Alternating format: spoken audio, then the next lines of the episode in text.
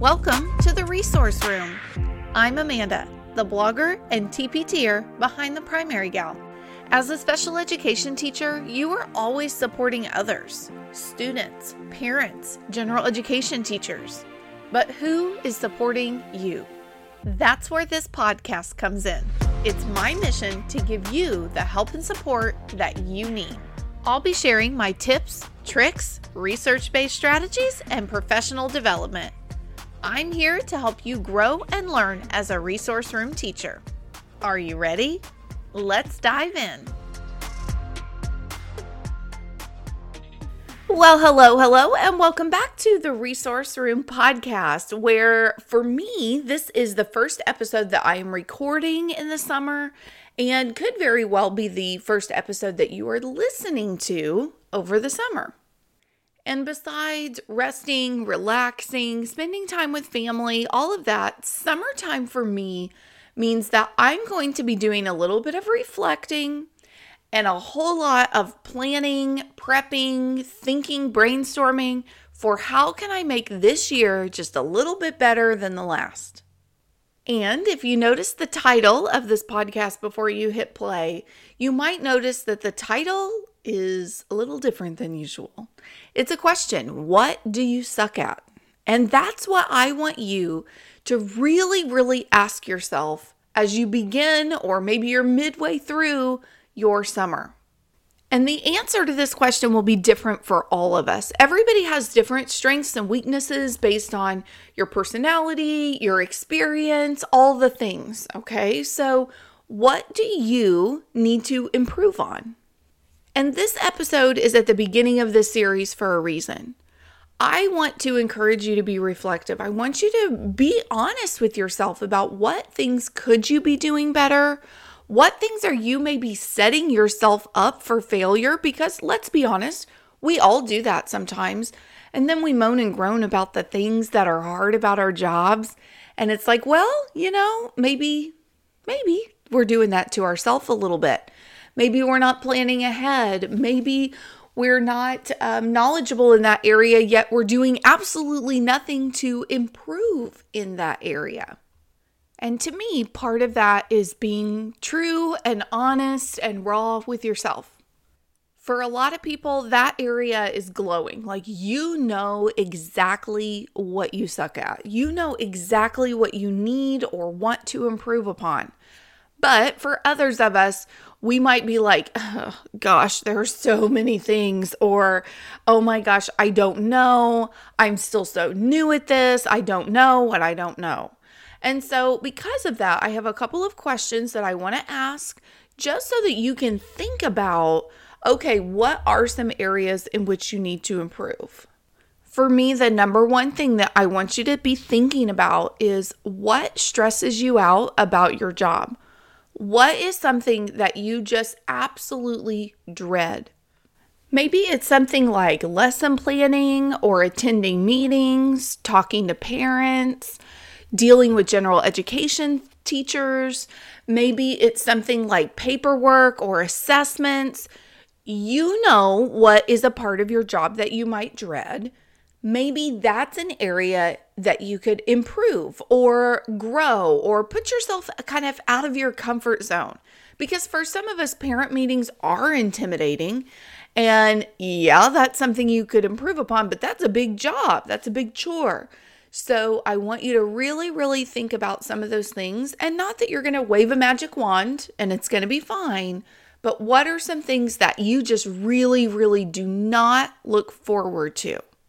The next question is one that my brain spends a whole lot of time thinking about pretty much every day, if I'm being honest. And so that to me is what are you spending an insane amount of time doing every day or every week? And as always, this will be different for all of us. For some of us, maybe it's like, man, I can't get anything done because I'm being interrupted by behaviors so many times. Maybe it's like, man, I'm never getting anything done because I spend too much time talking. That's me. That's what sucks so much of my time. Maybe it's paperwork, which for a lot of us is a real problem, a real part of our job, and it does take a lot of time. And as you know, if you have listened to any more than one episode, you know I am really, really good at making things harder. And over the last couple of years, I've said, okay, we have to step back and figure out how can we make this easier? How can we streamline this a little bit so that we are not making everything we do 10 times harder than what it has to be? And so maybe paperwork is your issue and you think, ah, well, Amanda, I have no control over paperwork. That's part of my job. And you're right, it is. But how can you make things easier on yourself? How can you do things in a strategic way that will maybe speed some of that up so that it's not taking you two, three, four hours to write an IEP? The next question I think deserves a little bit of a preface because I am not trying to tell you to compare yourself to others. We know that comparison is the thief of joy. And so I'm not saying compare what you do to others, but sometimes our colleagues are the best professional development. Our colleagues have great ideas. They do wonderful things in their classroom. So, my next question is what are some things that you look at other teachers doing and you're a little bit jealous of that? Or you're like, man, I wish I could do that. Man, I wish I were better at that. What can you learn from some of your colleagues? What do they do that makes you just a little bit jealous? Maybe that's the way they deal with some of those behaviors in a good way that you're like, man, she really, she's just got it. She knows just what to say, just what to do. She's so confident, whatever it might be. Maybe you're jealous of something like that and you think, man, they're so good at what they do. I wish I could be a little more like that. Maybe it's the relationships that they have with their students. Maybe they're always a week or two or three ahead. Um, the girl that I share my classroom with, I am always jealous that she has all of her trainings done ahead of time. This past year, our school district um, had some UDL modules that we had to do. There were 10 of them, I think, and we had to watch a video and submit a Google form. Watch another video, submit a Google form. There was one per month. Well, for me, I did that pretty much every day on the day in which it was due. And every time I was like, gosh, this was so easy. Why am I waiting until the day it's due? It took me like five to 10 minutes, like however long the YouTube video is, plus a couple of minutes to reflect and submit the Google form. It doesn't take that long. But what do you know? Month after month, I waited and I waited. It just kept happening. Meanwhile, Sarah's sitting over there three months ahead. And I was jealous. How does she manage her time? How does she prioritize? How is she thinking ahead in that way while I'm sitting over here struggling? So I don't want you to look at being jealous or being envious of what they're doing as a bad thing. I want you to look at it as a learning opportunity. What are they doing that you're not? In the example with Sarah, Sarah doesn't put off things. Sarah dives in, she gets stuff done, and she doesn't waste time. Meanwhile, for me, I have 99 things that I'm avoiding. So I'm like cutting out bulletin board letters, or I'm taking pictures of all the students so that I can display them beneath my bullets or beneath my chalkboard. That's a waste of time. That's not prioritizing things like they should be. So, those are things that I can learn, I can get better, I can be like Sarah in that way. So, it doesn't have to be a negative that you are jealous or that you're envious of what your other colleagues are doing. Use it as a way to learn. What do they do that you do not? And my last question, as you kind of see, what do you need to improve upon, is something that, again, I'm guilty. These all come from my own real life here, guys. The last question is what are some things that you know you should be doing and you just, I'm going to use air quotes here, never have time for? Okay, here's my example. This last year, I did not use my blending board as faithfully as what I have in years past. My excuse, and it I think is nothing but an excuse. My excuse is that my kids were a little older and it seemed a little juvenile. I had exclusively fourth grade students and they didn't need some of that practice. This is me justifying it in my head because they did need that practice. But in my mind, they didn't need that practice like they might have when they were in first or second grade.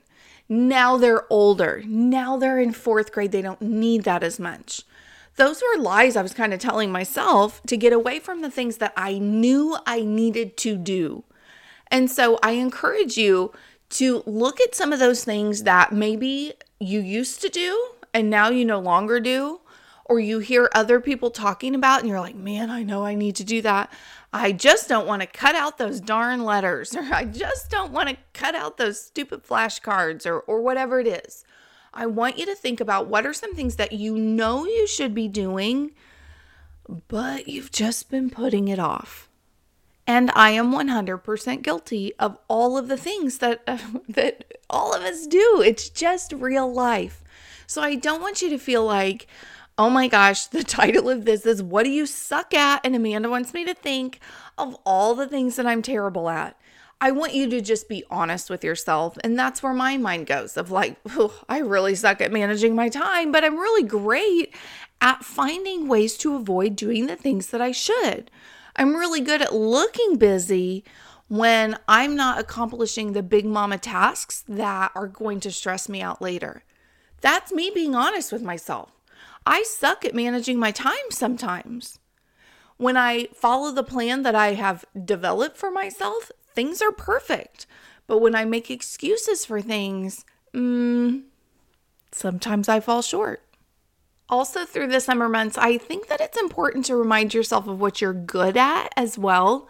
I'm also really good at having great relationships with my students, bringing laughter into my classroom, having an environment that they want to be in, that they want to learn in, that they feel safe in it's okay to remind yourself of the things that you're good at too as you go into the summer season. But for me, my mind always goes to, okay, what can I do better? What can I do better? How can I move forward? So we all know we're good at a lot of things. But if we want to move to the next level, I do think sometimes we have to be honest with ourselves. So, as I wrapped up this episode, I was like, gosh, this sounds so negative. It's okay to think about the positive too. But if you want to move forward, you also have to be honest with yourself about those areas in which you can grow and then put forth the work to actually do it. So, have a great week. Hopefully, you're out of school by the time this episode drops and you are laying in the sun or reading a book or sipping margaritas at 2 p.m. or whatever it is that you do to enjoy your summer break. I hope you're doing it. And I will see you next week where we will talk about some things that you can prep at the during the summertime that will help you all year long and help things move a little smoother. So, I'll see you then. Well, my friend, that's a wrap. Thank you so much for listening to the Resource Room podcast. I truly, truly love to help and support other special ed teachers. Because of that, I run a Facebook group just for us. Search the resource room and request to join. You can also check out my website, theprimarygal.com, for blog posts, pictures, and more information. Until next time, have a great week.